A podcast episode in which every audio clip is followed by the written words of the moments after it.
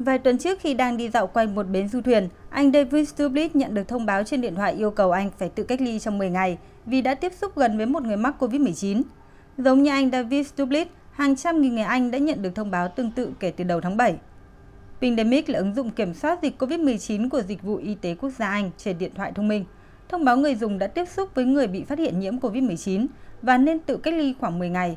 Ước tính chỉ trong tuần từ mùng 7 đến 15 tháng 7, hơn nửa triệu người Anh đã tự cách ly theo khuyến nghị của ứng dụng. Nếu nhận được thông báo từ ứng dụng, tôi sẽ tự cách ly để bảo vệ an toàn cho bản thân và những người xung quanh. Chắc chắn tôi sẽ làm những gì có thể để bảo vệ mọi người xung quanh mình. Tôi đã cài đặt ứng dụng và sẽ nhận được thông báo nếu tiếp xúc gần với những người mắc bệnh. Biện pháp đã góp phần giảm đáng kể số ca mắc COVID-19 tại Anh, trong bối cảnh nước này hồi giữa tháng đã dỡ bỏ hoàn toàn các biện pháp phong tỏa bất chấp nỗi lo biến thể Delta có khả năng lây nhiễm rất cao. Theo tờ Người Bảo vệ của Anh, số ca mắc mới COVID-19 tại nước này trong 6 ngày qua giảm 21,5% so với tuần trước đó, từ hơn 50.000 ca mỗi ngày xuống còn hơn 20.000 ca. Tuy nhiên, pandemic cũng lại đang là chủ đề gây tranh cãi ở Anh. Số người nhận thông báo ping liên tục tăng cao khiến nhiều chuỗi bán lẻ không có nhân viên đi làm. Nhiều siêu thị rơi vào tình trạng thiếu nhân viên trầm trọng, trong khi nhiều kệ hàng trống trơn vì không có người vận hành. Không chỉ các siêu thị mà nhiều mô hình kinh doanh khác như quán bar, quán rượu cũng phải đóng cửa hoặc rút ngắn thời gian hoạt động vì thiếu nhân viên. Bà Mandy Clark, một chuyên gia về thị trường cho biết.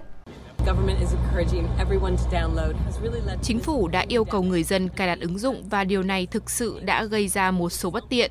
Điều này đồng nghĩa với việc rất nhiều nhân viên phải nghỉ việc và nhiều khu vực bị thiếu người làm trầm trọng.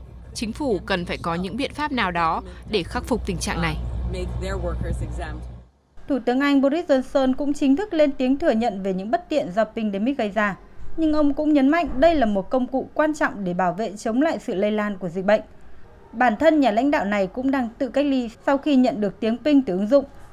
Để hạn chế tối đa sự bất tiện mà người dân Anh gặp phải do ứng dụng, Chính phủ Anh hồi tuần này đã nới lỏng một số quy định để cho phép nhân viên trong một số ngành quan trọng như chăm sóc sức khỏe, vận tải đường bộ và bán lẻ không phải tự cách ly 10 ngày nếu nhận được thông báo miễn là người đó đã được tiêm chủng ngừa COVID-19 đầy đủ. Dù đã tiêm hơn 82 triệu liều vaccine COVID-19 cho người dân, nhưng tình hình dịch bệnh ở Anh đang bùng phát dữ dội sau khi mở cửa trở lại gần đây.